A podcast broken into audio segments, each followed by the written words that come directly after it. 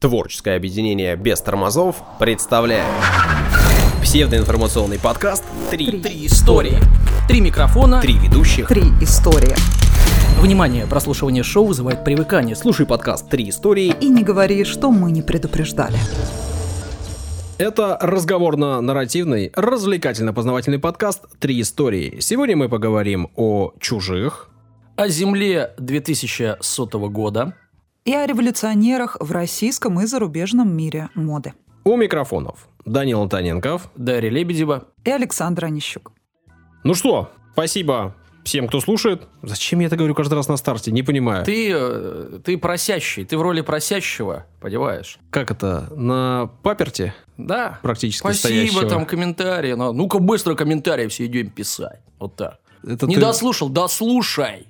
Потом иди на работу. Это образ или это твое нутро пробивается? Не знаю. Время покажет. На Первом канале, конечно. С Анатолием Кузичевым? Не знаю, его, его так зовут. Анатолия Кузичева, да, он э, очень Анатолия крутой- Кузичева зовут Анатолий Кузич. Да-да-да, очень крутое Совпадение? шоу делал когда-то. С большим удовольствием слушал. Называлось оно «Шрек Ильич Гоголь». Он там был не один, но это было очень весело. Я прямо до слез разрывался. Почему он не, что-то не взял с собой на Первый канал? А он потом Оттуда. ушел на телеканал «Спас», и, возможно, там все потерял. Перевоспитался, да? Кто знает. Ну, Демонов Не, выгнали. мне кажется, просто на первый канал с бэкграундом не берут. Там на свой манер перевоспитывают в любом случае. а, перекуют любого. Мгм. Как скажешь. Это вопрос был. Ну, э, что, все, хватит болтать, давайте переходить к трем историям. Я кузнец. Я не могу ни куя. Всю жизнь я кую. И не могу ни куя. Хорошая шутка. Да. Э, Свежая. Да, Актуально. 95-й год. Ялта. Все, отбивочку, пожалуйста. Данил, Оу. история о будущем. Да, Это как? Что-то я пошел в последнее время по фантастам, да? Да, ну тогда... Какой-то сайт нашел? Да, да, подписал. В избранной дабы. На самом деле, что у нас было? У нас было, э, скажем так, воспоминания о будущем э, фантастов прошлых. Да-да-да. А теперь современные ученые прогнозируют, что будет э, в 2100 году. Точнее, э, э, вообще э, в этом веке. Ага. Пробежимся по десятилетиям. Естественно, все это основано не на фантазерстве, не на выдумках, а на научных изысканиях, Мгм. исследованиях. Мгм. У нас же Новый год случился. Да, Вот, кстати говоря, всех 22-й. э, поздравляем с наступившим. Поэтому самое время посмотреть в будущее. Да, до сотого года. Ну, поехали. 30-е годы, уже скоро. Напомню, что в июле прошлого года э, серия наводнений, ну, 21 года, охватила Европу. Основной удар пришелся по Германии. Ну, другие страны тоже пострадали. Погибло 240 человек, десятки пропали без вести. Вот вы знали это? Да. Крупные наводнения произошли также в Китае, э, в Индии, на юге России. И к 30 году под угрозой затопления, говорят ученые, окажутся целые районы Китая, Бангладеш, Индии, Вьетнама, Индонезии, Таиланда, Филиппин и Японии. Как следует из оценки организации Климат Централ, наводнения затронут Эстонию, а это же рядом с нами уже, Мгм. с Питером. Прибрежные города США, вот про Питер ни слова. И даже Кению, Эфиопию, где находится озеро Туркана. Самое большое, или Туркана, не знаю, поправьте меня в комментариях, конечно. Самое большое э, пустынное озеро в мире. Центр Лондона уйдет под воду. Вот так неожиданность. Осталось ждать недолго, на нашем веку. Всего пострадают миллионы людей, ущерб э, будет исчисляться, естественно, миллиардами. Э, Наладить прежнюю жизнь удастся не везде. Причиной называют, ну, естественно, глобальное потепление. Да, я, кстати, об этом как-то уже рассказывал. Можно послушать, найти в э, прошлых выпусках. Мгм. А в Питере же почему? У нас же дамба есть. Ну, Да. Ничего не страшно. Залив перекрыли и все. Сороковые годы. Список городов, ушедших под воду, э, будет пополняться. По словам заведующего лабораторией физики климата и окружающей среды УРФУ доктора э, физмат наук Вячеслава Захарова, затопит все города Ямала, в результате чего встанет вся нефтегазодобывающая промышленность. Вот это уже больно. Надо скорее качать. Конечно, э, пока не затопило. Под водой могут исчезнуть Венеция, Каир, прибрежные районы Уругвая, Перу, Нидерланды и Дания. Ну, с Нидерландами это вообще старая история. Они там намывают территории, их там отмывают, они намывают. Общая площадь э, новой, ну, так называемой новой Атлантиды, что под воду идет, да, примерно будет равняться нынешней, внимание, территории США. Ого. Ну, понятное дело, что это по побережьям все- всех материков, да? Суммарно. Но суммарно это территория США. Однако,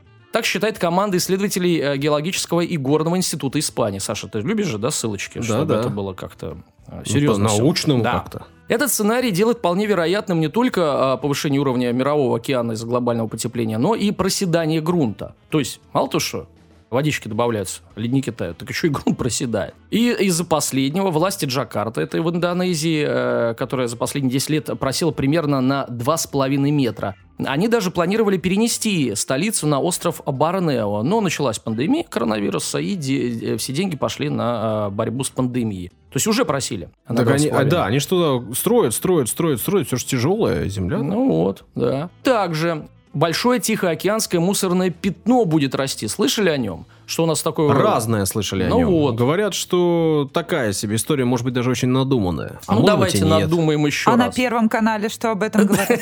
Анатолий? Анатолий. Выпускай Анатолия Кракена. Значит, сейчас э, площадь э, этого пятна составляет, внимание, миллион шестьсот тысяч квадратных километров. Чтобы вы понимали, это общая площадь Франции, Германии, Польши и еще нескольких стран Европы в сумме. Ужас. Вот такое вот пятно плавает. В Тихом океане, насколько я помню. А состоит, э, соответственно, вот это пятно из 80 тысяч тонн пластика, что равняется весу полутысячи синих китов. А теперь представьте, в 1940 году планируется уже 600 миллионов тонн пластика. То есть в геометрической прогрессии все будет расти. И это уже 3 миллиона синих китов. И какая территория уже будет непонятно. Так считают, Саш, исследователи из университета Лица Великобритании. Привет им. Да. Вымрут киты, дельфины, морские черепахи, э, которые ошибочно принимают пластиковые пакеты и упаковки за еду. Гринпресс предупреждает. И трубочки, которые вы используете, застревают у них. Какие трубочки? Э, Коктейльные. А, Коктейльные трубочки, поэтому многие перешли на бумажные трубочки.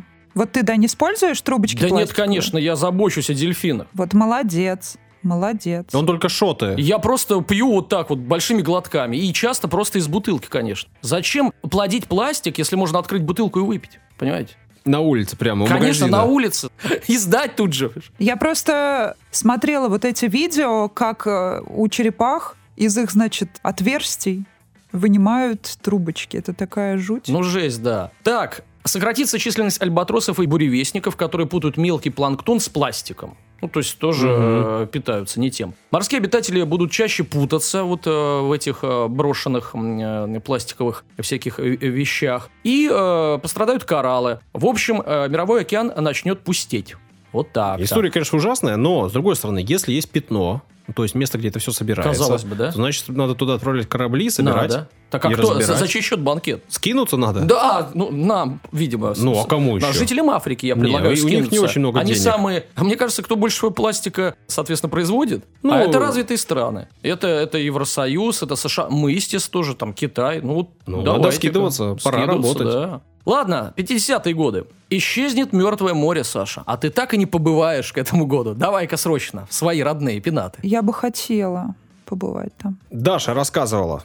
Я рассказывала, что Не-не-не, я это рассказывала. я. Это Аральская Да, это я у- перепутал. У, у- у Даши, Ну, он тоже Да, мертвые. ну вот это ты перепутал, конечно, Мертвая, себе. да. Ну, Сашка. Ну, там тоже соленое же все, правильно? И то соленое, и то соленое. Саша Но определяет если моря, э, кавычки поставить, то, по сути дела, Аральское море можно в каком-то смысле назвать мертвым, к Да сожалению. я ошибся, да, да, да. Ну дай понаслаждаться тем, что ты ошибся и э, как, как лох, понимаешь? Доминируй, доминируй. Конечно, токсичные дела надо, понимаешь, людям это нравится. Значит, за последние 40 лет площадь Мертвого моря уменьшилась на треть. Вот, и ежегодно сокращается на метр. Причина даже не в глобальном потеплении, а в человеческом факторе, выраженном нерациональной ирригацией реки Иордан и выкачивании э, грунтовых вод.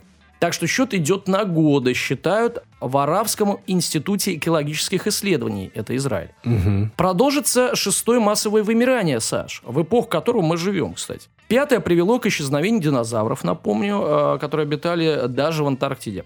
Многие нынешние животные тоже не смогут приспособиться к изменениям климата. И э, вот к середине века на Земле исчезнут, по некоторым подсчетам, от полу до миллиона видов. Мгм. Вот так. Так заявляют экологи в статье, опубликованной в журнале PNAS.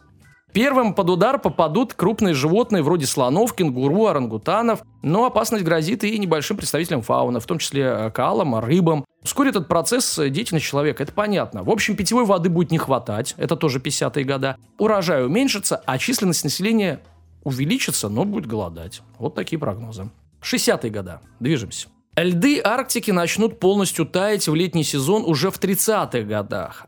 Предполагается, что в 30-е начнут, но если в 30-е не начнут, в 60-е точно начнут. Ну, такие вот предположения. Значит, такие данные указаны в исследовании ООН по защите окружающей среды. Это приведет к повышению уровня Мирового океана, понятное дело, Белых медведей и императорских пингвинов почти не останется. Ну, льда не будет, э, где им, э, как говорится, загорать. Вымрут э, прямые потомки древних пингвинов, живших в Новой Зеландии и на побережье Южной Америки. 15 миллионов лет назад они жили и до сих пор дожили. Ну, все, желтоглазые пингвины. Нерпам тоже грозит опасность, Да, потому всем. что им для размножения необходим лед. Численность людей, напротив, достигнет пика, по подсчетам, к 60-м годам 20 века и превысит отметку в 9 миллиардов. А затем, из-за голода и э, нехватки питьевой воды, начнет сокращаться. Далее идем. 70-е годы. Озеро Чат пересохнет в 40-х годах, а дальше э, пойдет наступление Сахары ближе к экватору. Жарко будет не только в Африке. Непригодной для жизни окажется вся линия экватора. Вот так вот. Ты так безапелляционно это все говоришь. Неужели нет шанса на то, что, Нет, на нет. то чтобы это избежать? Мы все умрем. Мы все умрем. Мгм. Это называется «Не смотрите наверх», да? Ну, типа Как в этом того, да. Ждем, ждем, да, ждем. Подарок от Данила Антоненкова на новогодние праздники. Нет, он был, я уже рассказал о праздниках А. в других странах. Это уже реальность. Хватит. Хватит отдыхать, возвращаемся в реальность. Мы все умрем, я напоминаю. Климатический кризис приведет к массовой миграции в Сибирь, Саш. Вот, готовься. Если есть там домик, то а, как бы замочек, Я пожалуйста, представила, как он уже такой, да, узелок на палочку. завяжется. Но я Привязал. бороду отпускаю пока. Понятно. Чтобы теплее было. Да нет, а я представила этого цыпленка, как его там, Твитти? Или как его звали? Ну хорошо, не Твиги. Ладно, Твити пускай будет. Значит, в Сибирь, США, Канаду все переселятся. а Там будет температура как раз что надо. А, да? То есть, как бы на экваторе будет очень жарко, а у нас будет хорошо, да. То есть это такая у тебя завуалированная агитация, да, твоя И история? пропаганда, конечно. Я предлагаю купить уже пару квадратных метров, конечно, в Новосибирске. Понятно, понятно. Все ясно. Данил Антоненко показался не тем, кем казался. Всегда так было. Так, э, города окажутся переполнены, работы не будет хватать, собственно, ее уже сейчас не хватает. Это вызовет экономический кризис, э, конфликты. Нефть закончится, Саш. Нефть Мгм. закончится. Все будут записывать подкасты, Да. никто на заводах работать не будет. Новая нефть – это подкасты. Да. Саш, забыть можно будет про колготки, жвачки, конфеты и аспирин, потому что там есть нефть, вот, э, в составе. О том, что запасы подходят к концу, говорится во многих источниках. Ну, запасы нефти. В частности, есть такая организация British Petroleum, да, очень крупные, э, Да-да-да. крупная нефтедобывающая компания. Вот э, у них э, в исследованиях это указывается. Исследование называется «Статистический обзор мировой энергетики». Они, по-моему, теперь называются BP. Без всяких там... рас- да. Не-не-не, теперь, Да? теперь не надо. Такой зелененький у них лого. BP. Мгм. В общем, ребят, мы с вами вряд ли доживем до этого дня, потому что, я напоминаю, это 70-е годы. Я планирую. Да, ничего себе ты метишь. 80-е, осталось немножко. Климат, который сейчас характерен для южных районов, сместится к северу примерно на 850 километров. Ну, э, подвижка произойдет.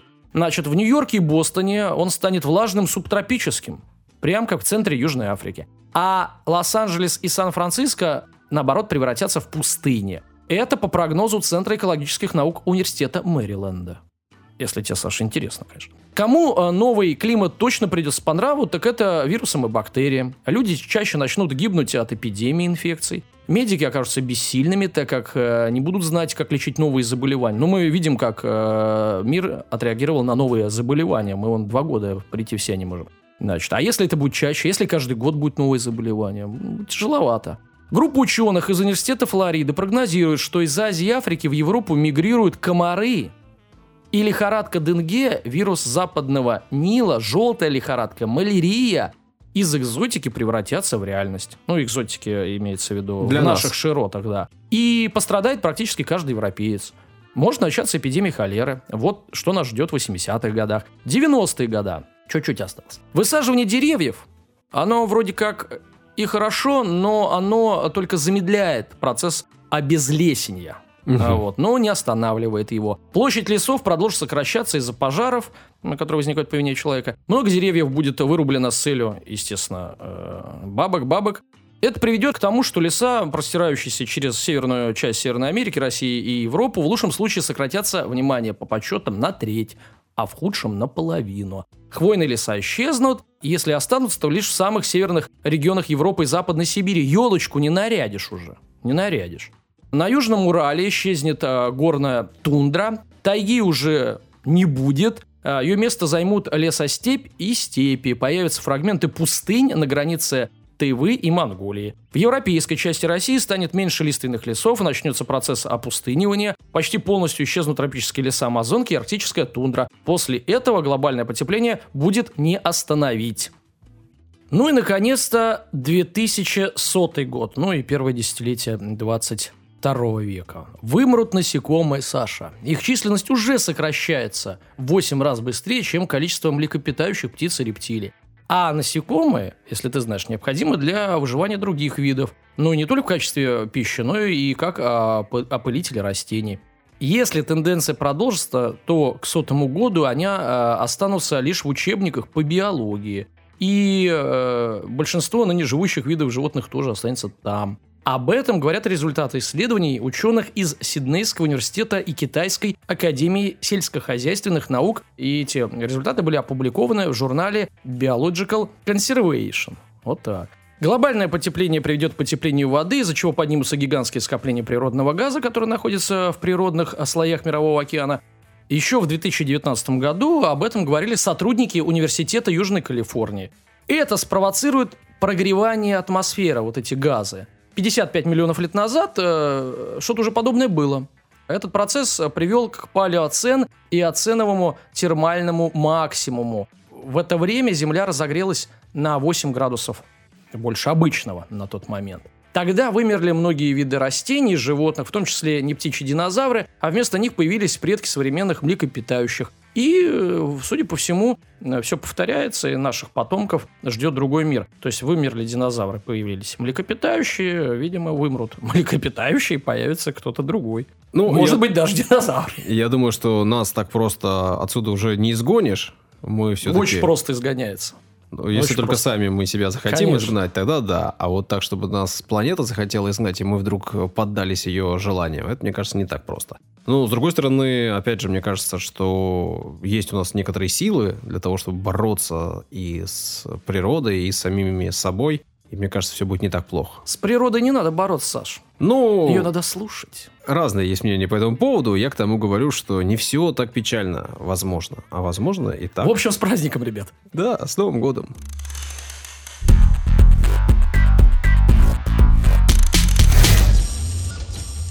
Рубрика «Ваши занимательные комментарии». А где мы их берем? Мы их берем э, на, в приложении подкаст Apple. Можно, э, соответственно, там оставлять свои комментарии, они попадут в эфир. Итак, Веверил пишет.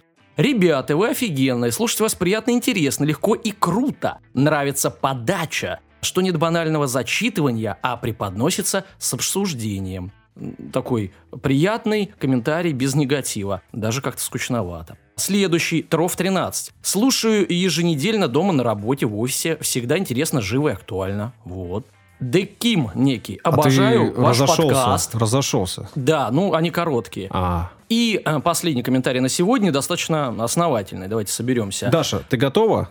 Услышать последний на сегодня комментарий. Всегда готов. Марианне э, Рнил. Вот так вот. Никакой новой этики. Все называют своими именами, а не эфемизмами. Не боятся шуток, неэтичных для нынешних времен. Ведущие едко и ехидно подтрунивают друг над другом. Данил часто перебивает и жестко шутит над коллегами. Сейчас это выглядит токсично за гранью и так далее. Но это лишь роль выбранной парадигме и юмор, свободный, как во времена, когда родиться белым мужчиной-натуралом не означало быть априори расистом, сексистом, трансгендеристом, гомофобистом, мизогинистом и прочими выдуманными э, леваческими ярлыками. Глоток свободы – слово посреди новой этики. Вот такой прям крик души, а не комментарий. Понятно? Ребята. Одна... Я вот, правда, правда, не знаю, я э, в, в роли сейчас, когда я на Саш над тобой. Одна похвала. Где критика? Дойдем, обещаю, будет. Но мы не можем за зачитать все.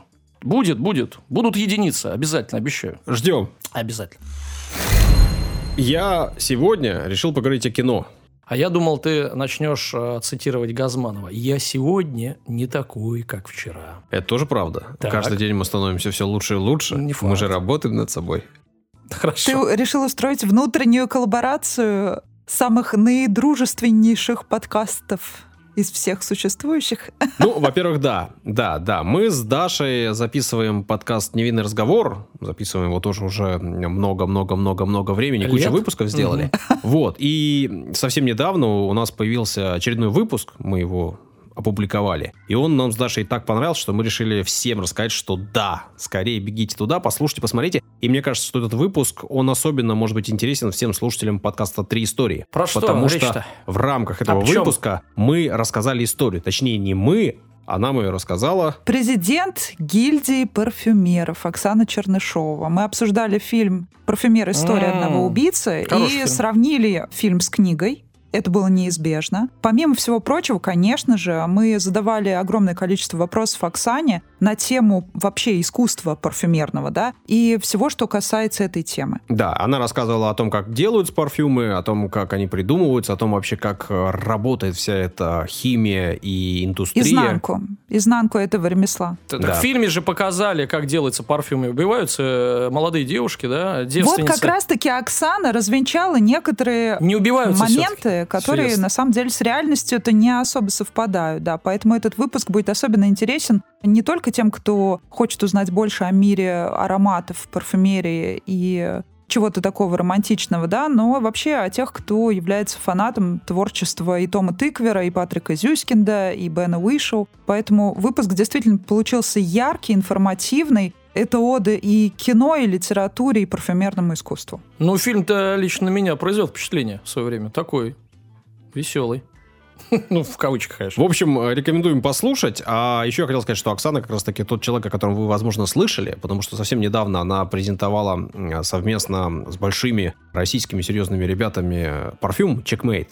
Точнее, те ребята презентовали самолет, истребитель, если я не ошибаюсь, а она парфюм. Да. Ну, все логично, не надо объяснять. Все логично. Аромат самолета, представляете? И такое бывает. С примесью э, ракетного топлива, э, авиационного. Да, Данил. Хорошо. Да, да. Беру, дайте две. Вообще, мне кажется, что сейчас же каникулы, мы публикуем наш выпуск в- во время каникул Мгм. новогодних. Нам на самое время смотреть кино, в том числе пересматривать э, старое и любимое. Ну и вот я решил поговорить о фильмах. Ирония судьбы, что ли? Ну, практически. В выпуске номер 44, Данил, ты лично рассказывал о съемках легендарного боевика «Хищник».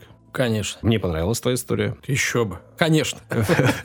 Всем рекомендую послушать, кто вдруг пропустил, тем более, что и наша с Дашей история там были хороши. В общем, сегодня я буду рассказывать тоже о кино, тем О. более о кино и даже о франшизе, не менее легендарной, и даже в чем-то братской такой, о чужих. Так. Помним мы, да, что были Есть такие. фильмы пересечения чужих и хищников? Они дрались даже. Да-да-да. ну, это не самая лучшая, по-моему, вариация. Совсем не самое Отдельно лучшее. у них лучше получается. Да. Коллаборация у них не сработала. Да, вроде того. Но а, начать хочу, Данил, с вопроса. Да. В первую очередь к тебе обращенного, потому что Даша часть этой истории слышала. Я М. ее рассказывал в подкасте «Маскульт», куда мы с Дашей ходили. Так. Но думаю, что не все наши слушатели пошли туда и послушали, поэтому решил рассказать историю и всем вам. Правильно. Каждому в уши. Вопрос, вопрос. Когда ты выбираешь фильм, на какие фамилии ты обращаешь внимание? У специалистов каких-то ты смотришь или как? Как ну, это? актеров, ну и режиссера. Вот скорее так. Хотя я не на фамилии обращаю внимание, я скорее на жанр обращаю внимание и описание. Мне интересен сюжет, сценарий, ну и жанр, конечно. То есть э,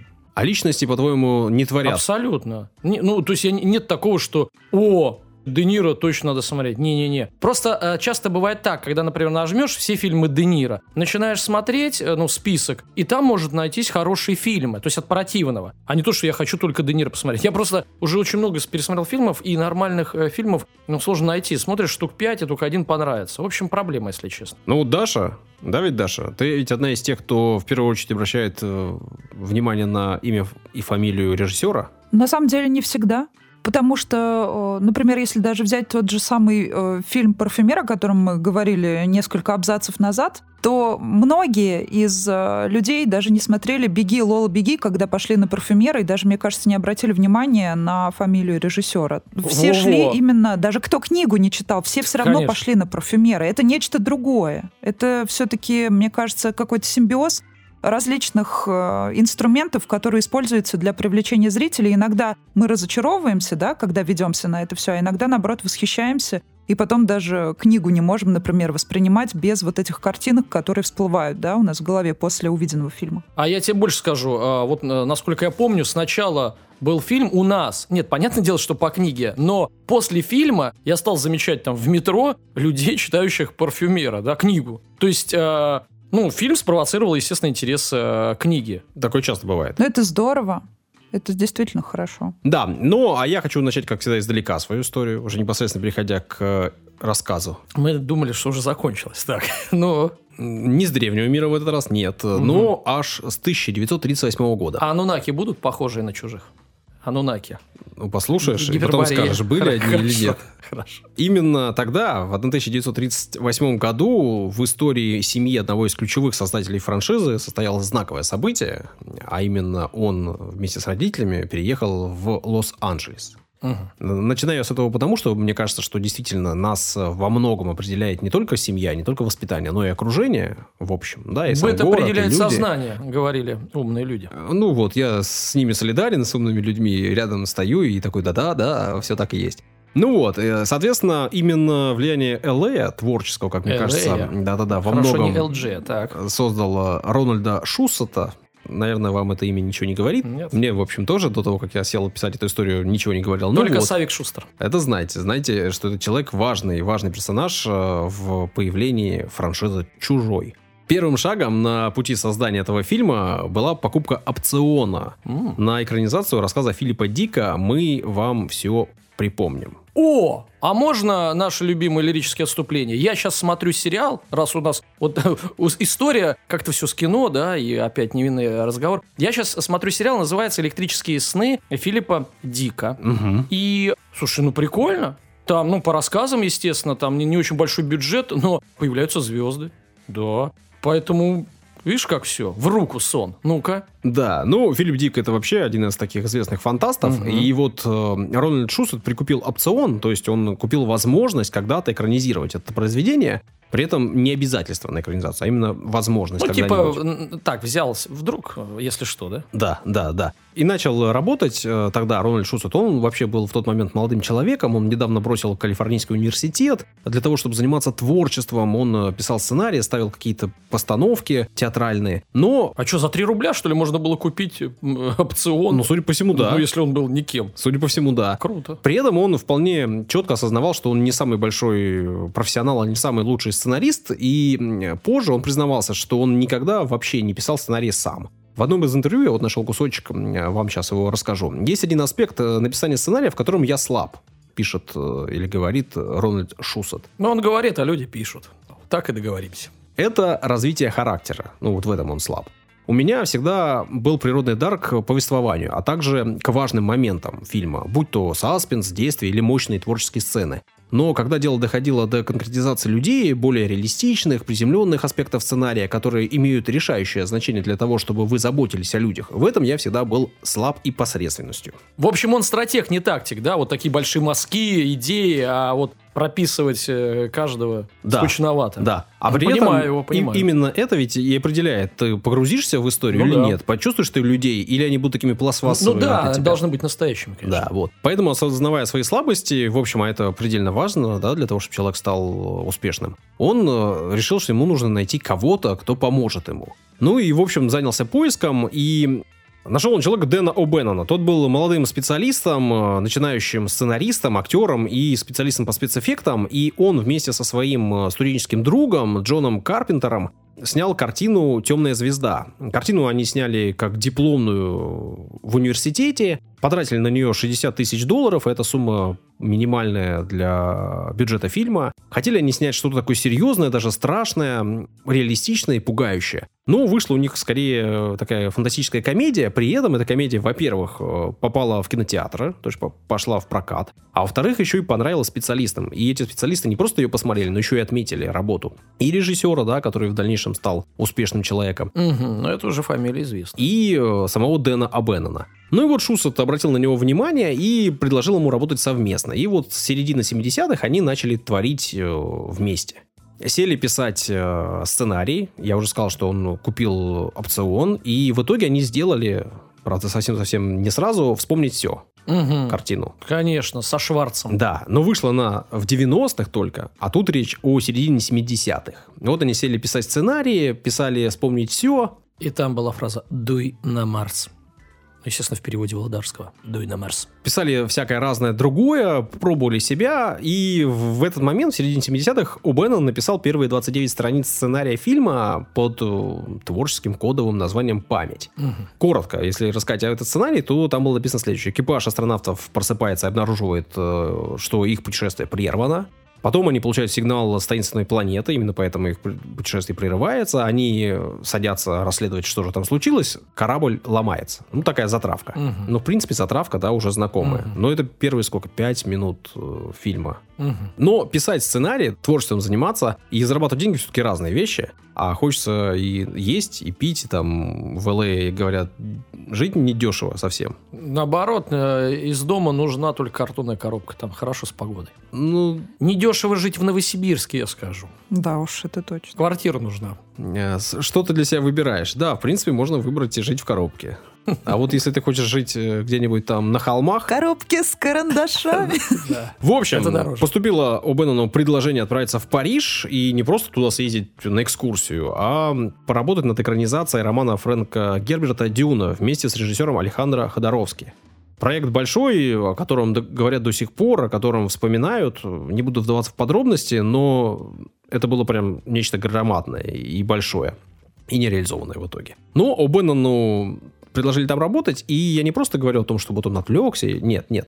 Очень важна эта поездка для того, чтобы чужие стали такими чужими, какими они стали в итоге. Потому что на съемках О'Беннон познакомился с Хансом Руди Гигером. Это швейцарский художник, которого Ходоровский посоветовал лично взять в проект Дали.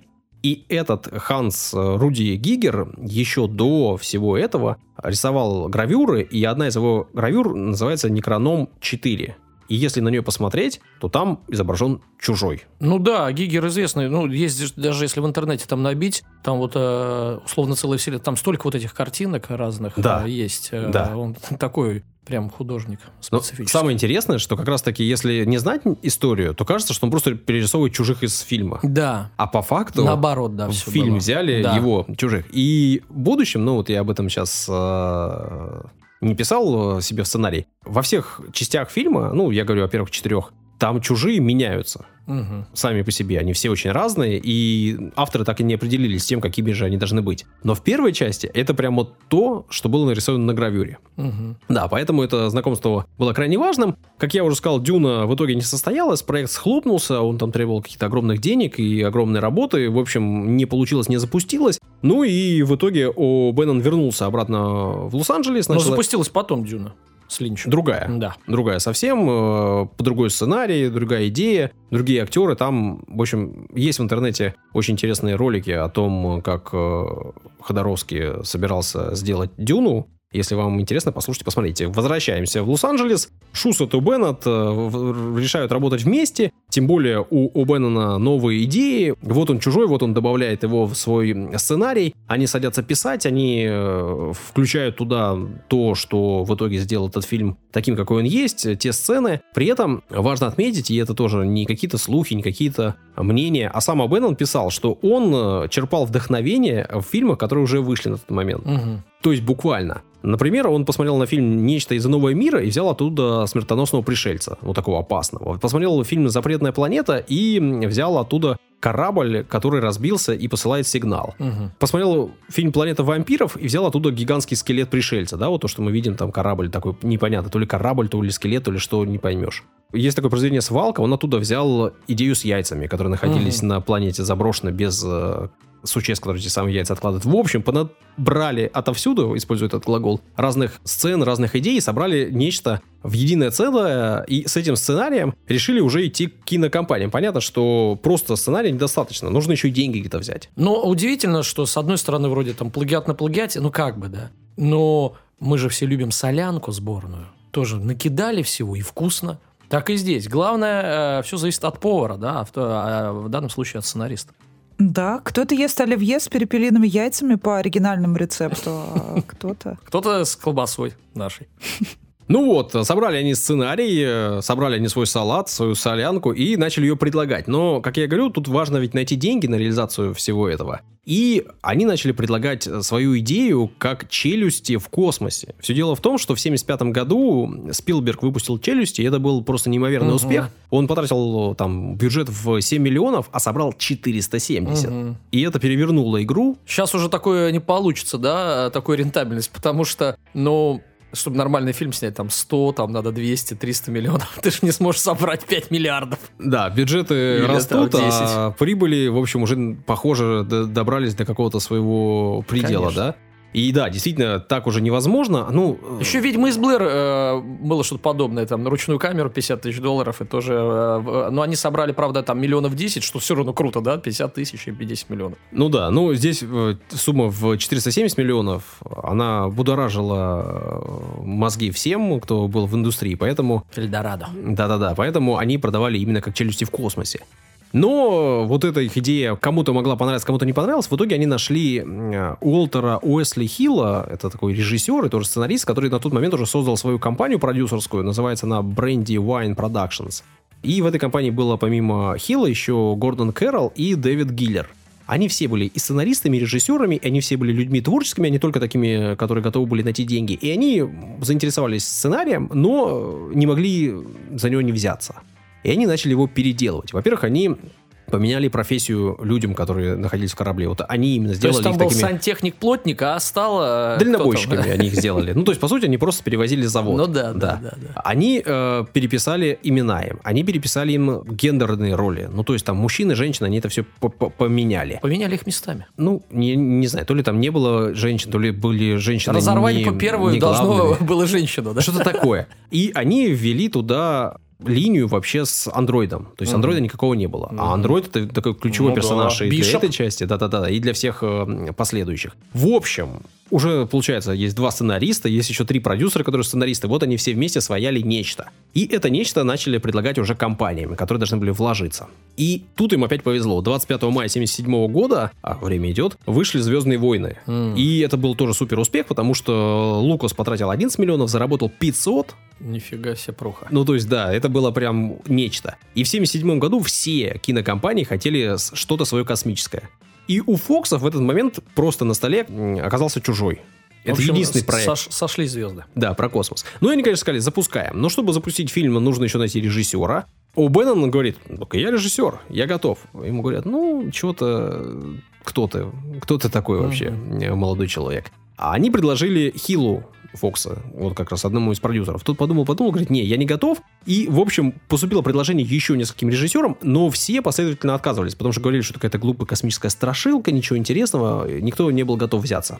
И как-то предложение в итоге дошло до Ридли Скотта. Угу. Тот э, выпустил первую картину свою, «Дуэлянты». Картина была успешной. Он на Канском кинофестивале получил лучший дебют, награду. Угу. Ну и сразу же согласился, в отличие от всех прочих. Говорит, да-да-да, я готов, снимаем. За ну, ваши деньги все, что хотите. Видимо, да. Ну, ты же понимаешь, тоже успех космического и только что случился бешеный. Тебе предлагают снять что-то про космос, ты начинаешь режиссер, почему нет? Ну и в итоге быстро провели кастинги в Англии и в США, собрали команду, взяли Уивер на главную роль. Для нее это была первая роль в кино, а до этого она только на Брандвее работала. Ничего себе. При этом она была самой молодой в команде, и ей было 29 лет. Угу. Ну то есть были не, не новички, да, не молодежь совсем. Ну и что в итоге? Вот кто сделал этот фильм таким, какой он есть? Кто его сделал успешным? Гигер. Сценаристы, э, режиссер, э, который до сих пор рассказывает о своих суперидеях в этом фильме. Да, продюсеры. Скотт, Скотт поехал немножко.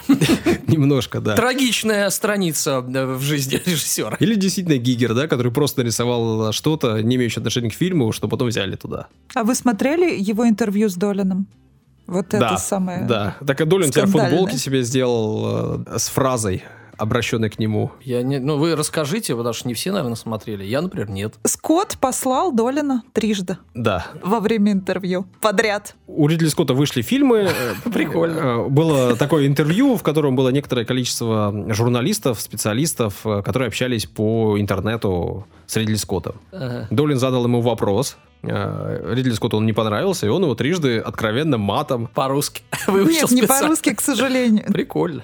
А что, провокационный вопрос-то был или так нормально обычно? Да ничего там провокационного особо не было. Ну, хамский, нет? Нет, никакого, ни, никакого не хамства. Хам. Но, видимо, просто ну, Ридли Скотт, он не воспринимает критику вообще никакую, даже в мягкой ну, форме. Ну да, да, да. Дедушка. Поэтому... Совсем. Ну да, он такой консерватор старой гвардии.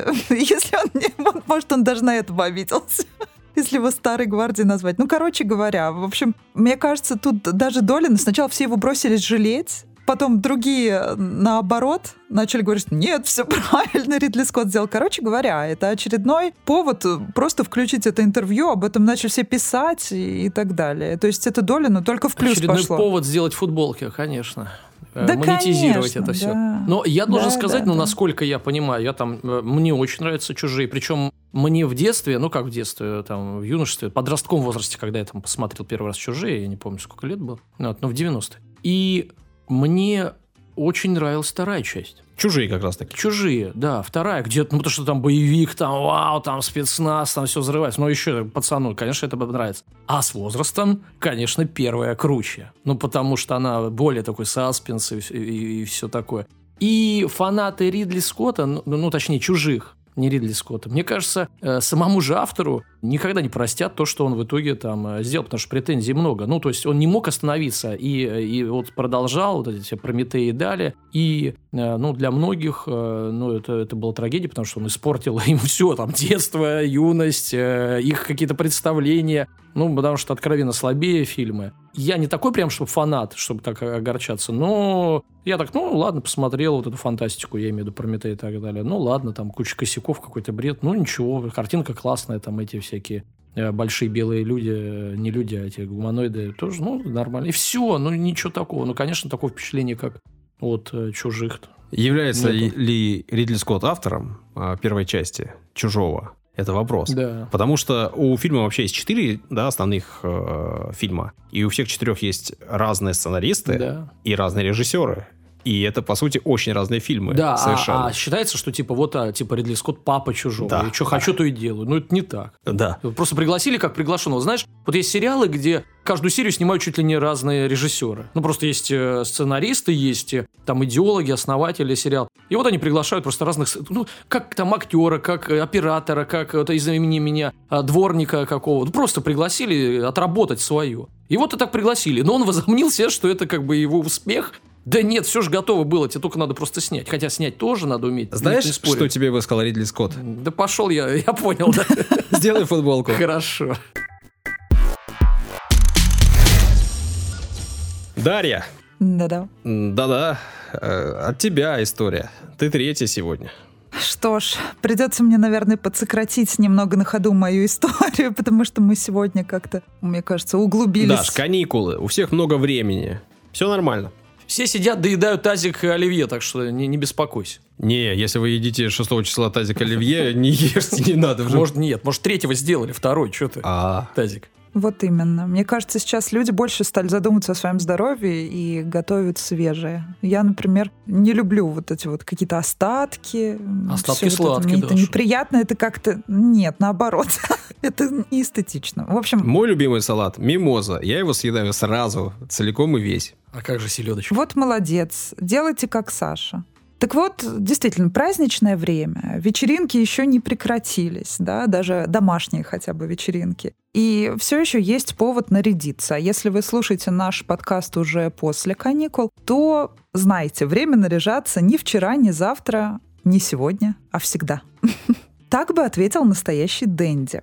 И ровно так же ответил бы его брат, советский стиляга, но, скорее всего, шепотом. А ты нарядилась?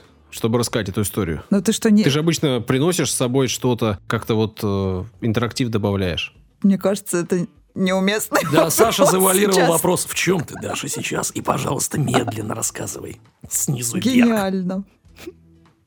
Интеллигент. Э, интеллигент. А токсичный я, конечно, ну да. И сексист я еще, конечно. Даша готовится к историям. Я подумал, да может ладно, быть, она и в да мы этот все раз... поняли, хватит уже отмазываться. Даш, я тебя прошу, продолжай. В чем бы ты ни была. Так вот, когда появился дендизм? И речь не о приставке, Дань, конечно. Дендизм. Не о приставке денди. Да, там был слоник. Да.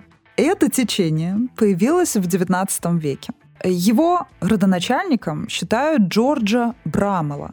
Причем сам Джордж очень интересный персонаж. Его называли красавчиком.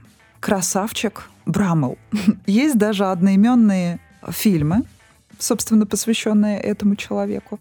Он, в принципе, известен только тем, что он был Дэнди и родоначальником этого направления, и, помимо всего прочего, из богатой семьи, конечно же, и другом короля Георга IV. Сейчас таких называют светская львица. Да, он был светским львом. Все верно. Это правда. Возможно, э, в твоем суждении есть какое-то рациональное зерно, но мы не Что за сомнение? Что значит возможно?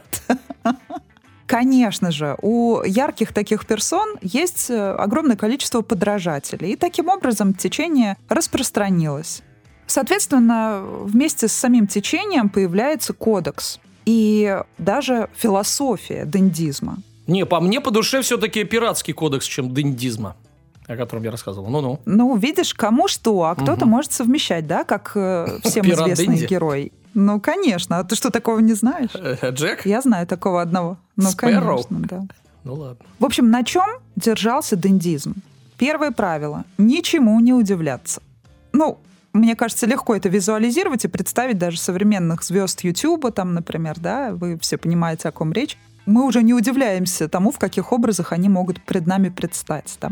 Второе. Сохранять бесстрастие, поражать неожиданностью. Даш, прости, пожалуйста, я не понимаю, о чем ты, какие звезды Ютуба, потому что я смотрю каналы, как э, вылечить позвоночник. Там люди нормально одеты в халатах. Я, не знаю, о чем ты. Ну, слушай, даже если ты когда-то смотрел ролики о том, э, куда надо вставлять лечебные огурчики, мне кажется, в этом тоже есть доля эпатажа. А что значит смотрел? Он практикует до сих пор. Лечебные огурчики надо вставлять. Я их думал, ну есть надо. Ну ладно. Это какие-то уж больно специализированные Ну вы что? Каналы. Это было так смешно. Я не помню, как звали этого мужчину, какая у него была фамилия, но я помню, сколько мемов после этого родилось. И самый классный мем смешной, это значит, э, мама говорит сыночку, поешь огурчиков, я засолила. И, ну, протягивает ребенку банку с этими огурцами, и на второй картинке ребенок кричит, и там вот эта фотография этого мужчины с огородом, написано, мама, ты что забыла, кто, на... кто наш дедушка? Немного юмор в другую сторону, не, не совсем эстетичный, то ладно. В общем, третье правило, третий кит дендизма — удаляться, как только достигнуто впечатление — и я думаю, что это одно из самых главных правил. На тему вовремя уйти. Что касается, да, и предыдущей темы, да, и что касается режиссерских всяких вот этих ярких самых, да, моментов в их э, киножизни и так далее. То есть как важно правильно уйти, чтобы оставить вот это впечатление, да, чтобы вот этот флер манкости какой-то э, все-таки остался. А мы не на пике еще с нашим подкастом? Нам еще не пора уходить? Не, ну мы не на пике, но уходить пора, видимо. Я думаю, что у нас долгоиграющие истории э, достаточно ровные. Саш, а кто сказал, что у нас пик? У нас плато. Причем а где-то 10 метров на уровне, э, над уровнем моря, да, плато. При всем при этом они все-таки исповедовали минимализм несмотря на какой-то вот этот э, эпатаж и так далее. И он распространялся не только на облик, да, но и на речь, на манеру поведения. Здесь, конечно, можно было Эллочку-людоедочку, да, приплести, но я думаю, что все-таки она... Хамиш парниша. Да, но я думаю, что все-таки это немного другое. Но как пример, то есть они просто сохраняли вот эту э, загадочность таким образом, чтобы произвести еще большее впечатление. Европейский тушкан. Так вот, они стали действительно революционерами в моде 19 века. Речь, конечно же, о Европе, в первую очередь о Великобритании, да, как я начала говорить об этом. Особую роль в гардеробе Дэнди играли жилеты. Поэтому, если вы хотите принарядиться, то можете использовать э, этот элемент гардероба. Причем они должны были идеально подходить к фраку по фактуре и цвету. Под него надевали сорочку с жестким воротничком. Она должна была быть кипенно-белой. и подпирать вздернутый подбородок. То есть э, нос вверх нужно было всегда поднимать, да, чтобы э, максимально выглядеть надменным. Естественно, вот эти британские веяния были э, приняты и у нас. Поэтому в XIX веке, в первой четверти, мы все с Франции начали постепенно переключаться на веяние из Англии, что вполне себе логично, по-моему. Но что отличало наших от не наших? Они хотели выглядеть с иголочки, что э, не совсем соответствовало канонам английского дендизма. То есть э, я так понимаю, что э, вот того минимализма английского у нас не было. Старались лишний раз даже не шевелиться. То есть они такой многослойный наряд себе составляли, что им было сложно, и причем они еще старались не испачкать этот костюм.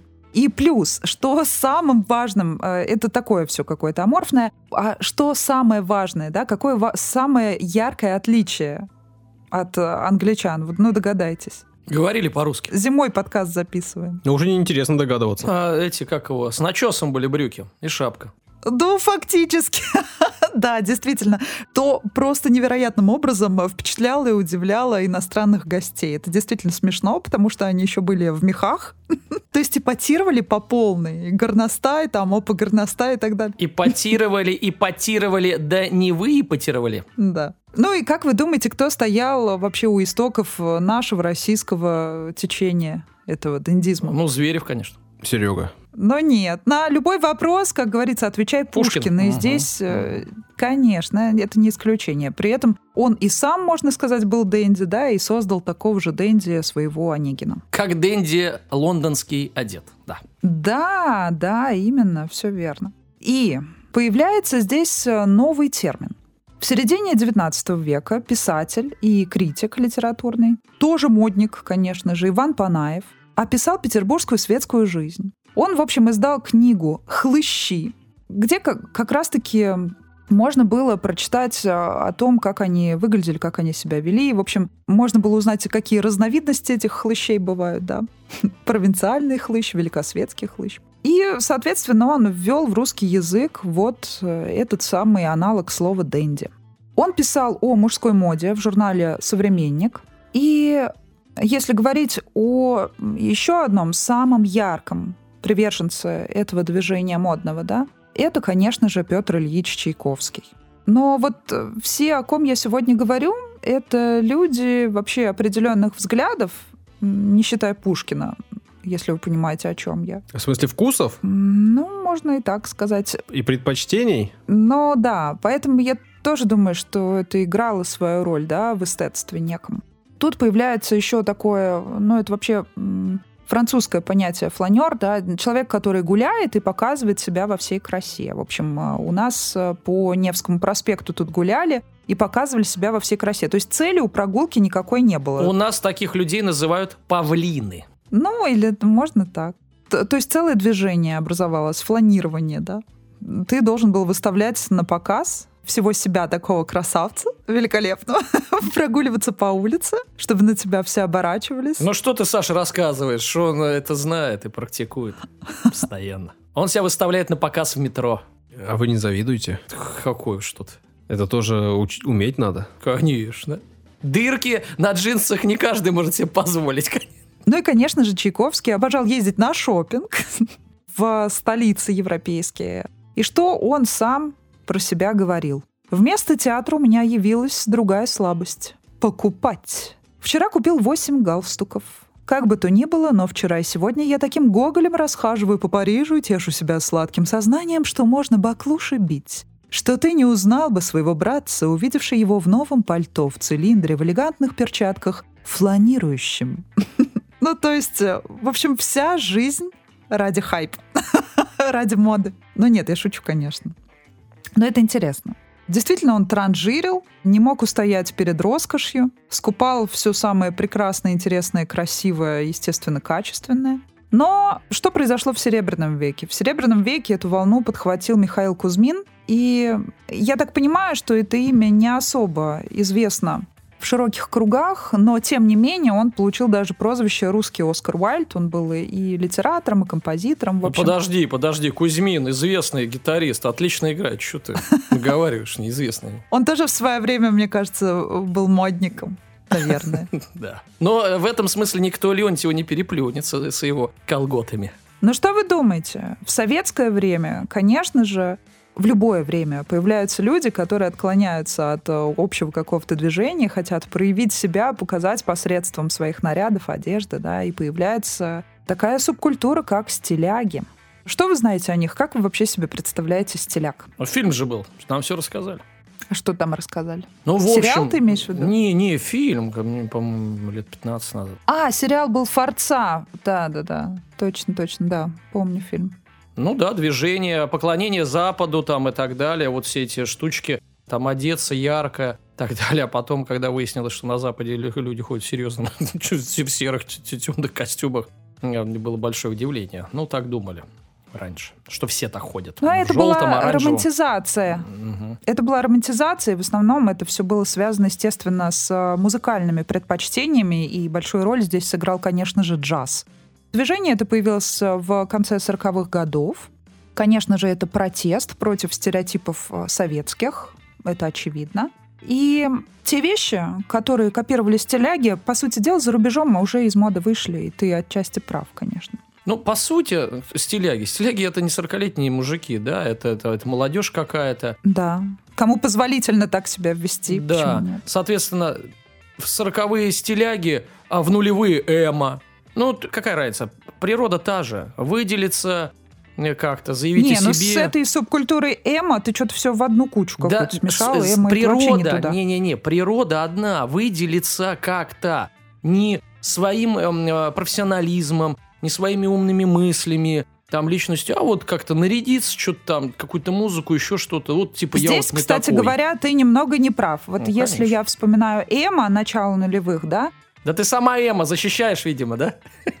Нет, я Эма никогда не была, хотя я действительно носила камелоты и широкие но джинсы там и так далее. Розовая была, поди, эта прическа, но Но я все равно была... Нет, черно-белые были у меня волосы, я рассказывала. Но я была все равно достаточно скромна, и не могу сказать, что я отличалась какими-то хулиганскими выходками и так далее. А Эма, я помню, это была какая-то замкнутая субкультура. Ну, тоже разные там были люди. В общем, стиляги в основном были все отличниками, Дани, на самом-то деле. Да и никто не спорит. Их было очень сложно преследовать. То есть они хорошо учились, да? Днем я хорошо учусь, а ночью я стиляг. В общем, это движение, а, этот термин появился в 49 году в сатирическом очерке Беляева «Стиляга». Он был опубликован в журнале «Крокодил». Mm. Да, в рубрике «Типы, уходящие в прошлое». И там как раз описывался школьный вечер, где появляются вот э, одетые необычным образом, на тот момент, как казалось, да, иностранный манер люди. Но он описывал его как тщеславного молодого человека, что накладывает какой-то определенный отпечаток на всех участников этого движения. Конечно же, это было не совсем так. У стиляк был свой жаргон. И, как я уже сказала, они, конечно же, подвергались преследованиям. Их высмеивали в прессе. Но это движение практически угасло к середине 60-х. Вот в тот момент как раз моя бабушка, по-моему, заканчивала старшую школу или уже училась в высшем учебном заведении. Я помню, она рассказывала, как она сбежала, причем с каким-то даже сыном и э, дочкой каких-то то ли там порткомовцев и так далее, ну, то есть руководителей, да, каких-то. И про них написали статью в газете что, что они стиляги, обвинили их в этом. Но к тому моменту движение уже угасло, и это поэтому ни на что не повлияло. Но такой момент тоже был. Это интересно было послушать.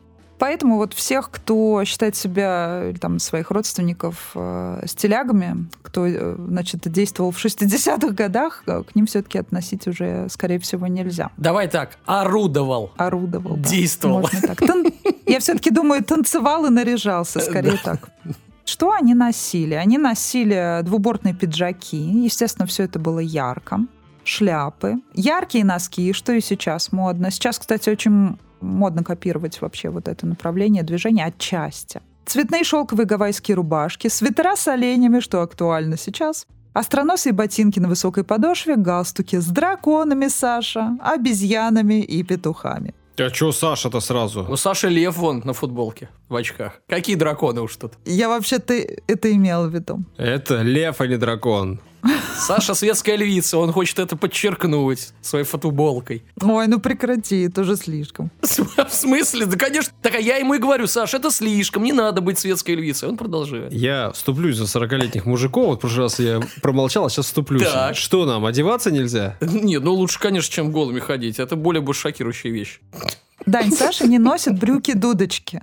В общем, к 60-м годам в честь следования американской моде стиляги стали называть себя штатниками. К тому времени уже популярными стали строгие плащи с верхней пуговицей, пальто в английском стиле, костюмы из чистой шерсти, широкие серые пиджаки с платочком в кармашке – и американские солдатские ботинки, и туфли с перфорированным носком. А надо ботинки армейские и туфли одновременно надевать? Ну, можно на одну ногу один uh-huh. ботинок, на другой. Да, конечно же. При этом девушки не имели такого четкого определенного стиля. Они все просто были, я так понимаю, достаточно стройные, с узкими талиями, как будто бы сошедшие со страниц модных журналов. И, ну, естественно, ярко одевались цветочные принты, также туфли с удлиненным носом, а, пышные юбки и так далее. Но все легко себе представляют. А вот мужской образ э, сложнее себе воспроизвести да, в голове. Конечно же, здесь появляются и люди, э, которые продают эту одежду, да, то есть ее покупали форцовщиков, но это все знают. Но Помимо всего прочего, здесь еще интересно про прически, да. Что называется кок. Это вот такие начесанные волосы на лбу, набриолиненные. И помимо этого еще модные и ныне усики, которые назывались мерзавчики. Вот я Данилу говорю, сбрей, сбрей, он ходит с ними. Я, я не брею, Саша, мерзавчиков. Мерзавчики. Девушки ярко красились, да, а мужчины были с мерзавчиками. Конечно, двигались они по тому времени развязно, как считалось, хотя ничего в этом такого особенного нет. Походка у них была развязанная? Ну да, двигались специально, э, иным образом чтобы все видели, что они принадлежат к этому движению. То есть, ну, это связано и с манерой одеваться. Понятно, когда ты идешь в каком-нибудь длинном плаще, тебе хочется нести себя иначе, да? Мне кажется, в этом нет ничего удивительного. А если на тебе мерзавчики, то это вообще идешь прям в пляс. Ну, но мне не нравятся мерзавчики, мерзавчики, честно. Я помню, когда я была студенткой, у нас все парни себе испаньолку оставляли, даже те, у кого ничего на лице не растет. Это был такой кринж. Поэтому, ну, не знаю, такое себе. Мне кажется, да, нужно как-то адекватно оценивать свои возможности своего организма, скажем так. В общем, сленг. Из чего он складывался? Конечно же, это заимствование из английского языка. Что вы знаете из этого? Да мы вообще по-английскому только hello, только и все. Good evening еще чуть-чуть. И мерзавчики. Ну, мерзавчики это классно, да. А, шузы, понятно, ну, что конечно, это ботинки, да. Да. Хайер. Одежду и обувь советского производства называли совпаршив.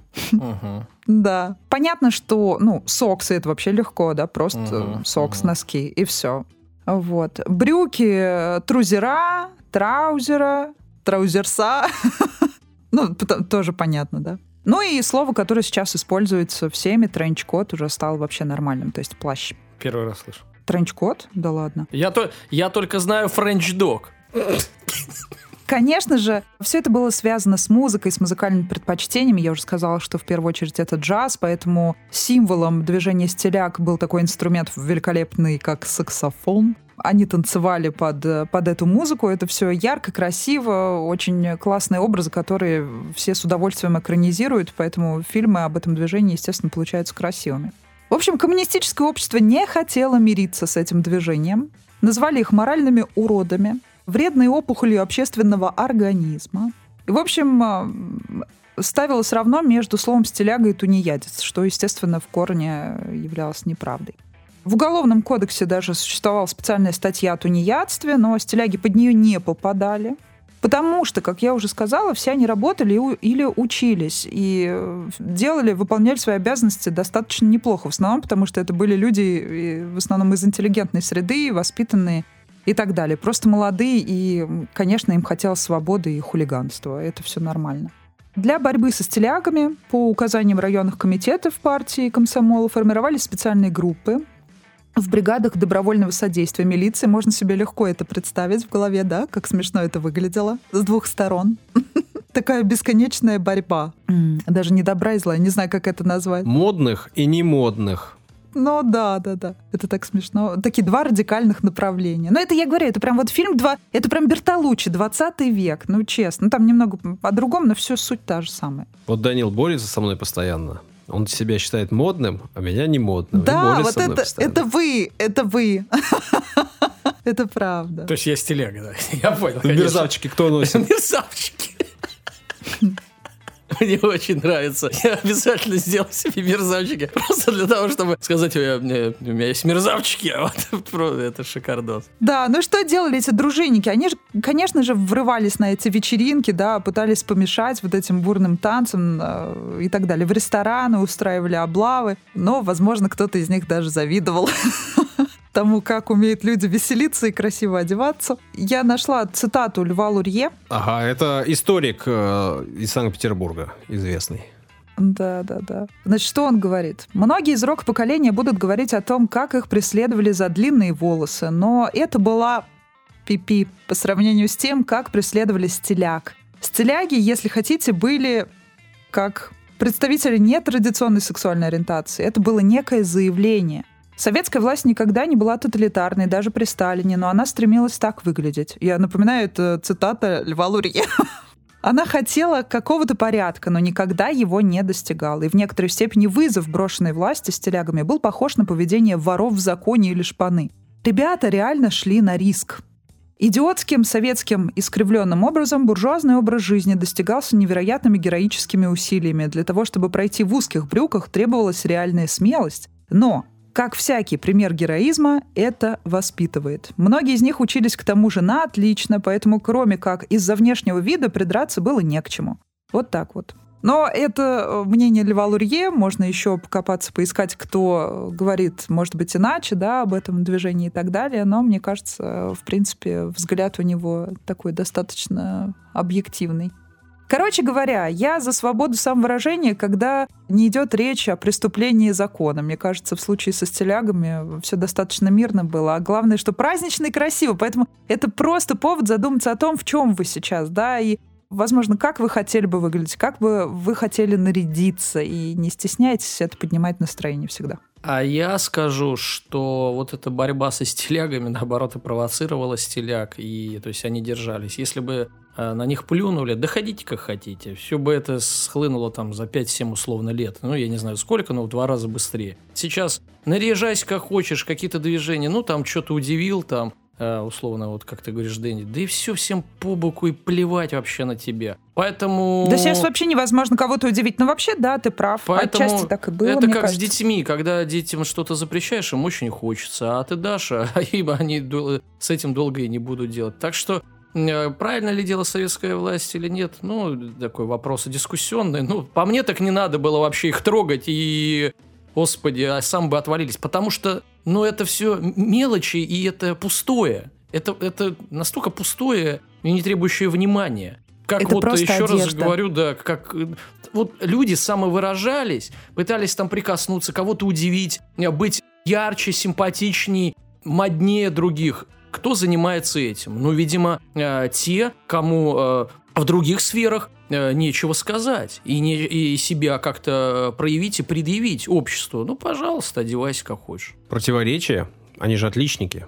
Они же все работают. Ну, еще раз говорю, сколько им лет? Если бы Селяга в 40, в, вот в этом возрасте, соответственно, возникает вот желание выпендриться каким-то образом. Что ты не красился опять? Мы об этом говорили там э, в каком-то подростковом возрасте или там в студенчестве. Я говорю к тому, что можно и в 30, и в 40, и в 50, и в 60. Если ты хочешь одеть что ну, одевай, окей, я а, это. Я понял, Саша защищает. Э, да ты не стиляга, что ты взял, что ты стиляга? Ты вообще заурядный просто. Мне кажется, не надо, во-первых, чтобы никого не приходилось защищать, не нужно ни на кого нападать из-за ерунды. Вот в этом вся соль. Я не за себя борюсь, а за других, за красивых. Ну, мерзавчики отвоевали, уже хорошо. Теперь вы знаете, что с нами бывает, когда у нас много времени, когда мы успеваем отдохнуть на каникулах. Мы записываем огромные подкасты, пишем огромные истории. Да, так бывает. Но мы их уже рассказали, спасибо, что вы их дослушали. Традиционно во время прощания я вас призываю подписаться на наши социальные сети. Зачем вам это нужно? По большому счету, незачем. Просто нам будет приятно, если вас там будет много. Вконтакте в группе, в Инстаграме, в Телеграме. Ну, там... В смысле зачем? Там выкладываются свежие выпуски, там есть выпуски э, старые, там можно оставлять комментарии, что-то какие-то темы подкидывать, вообще просто дискуссионы. Ну, даешь. Ну, можно, в общем, да. Данил не соврал, Данил всю правду сказал. Короче говоря, не осуждайте нашу склонность к гигантизму новогоднему. И это тоже, да, не надо. Хотя, если хотите осудить, там все можно сделать. Еще есть Patreon, там можно на нас подписаться, поблагодарить нас материально, пару рубликов в нашу сторону отправите, нам будет хорошо. Все, на этом пока-пока. До свидания. Всего хорошего.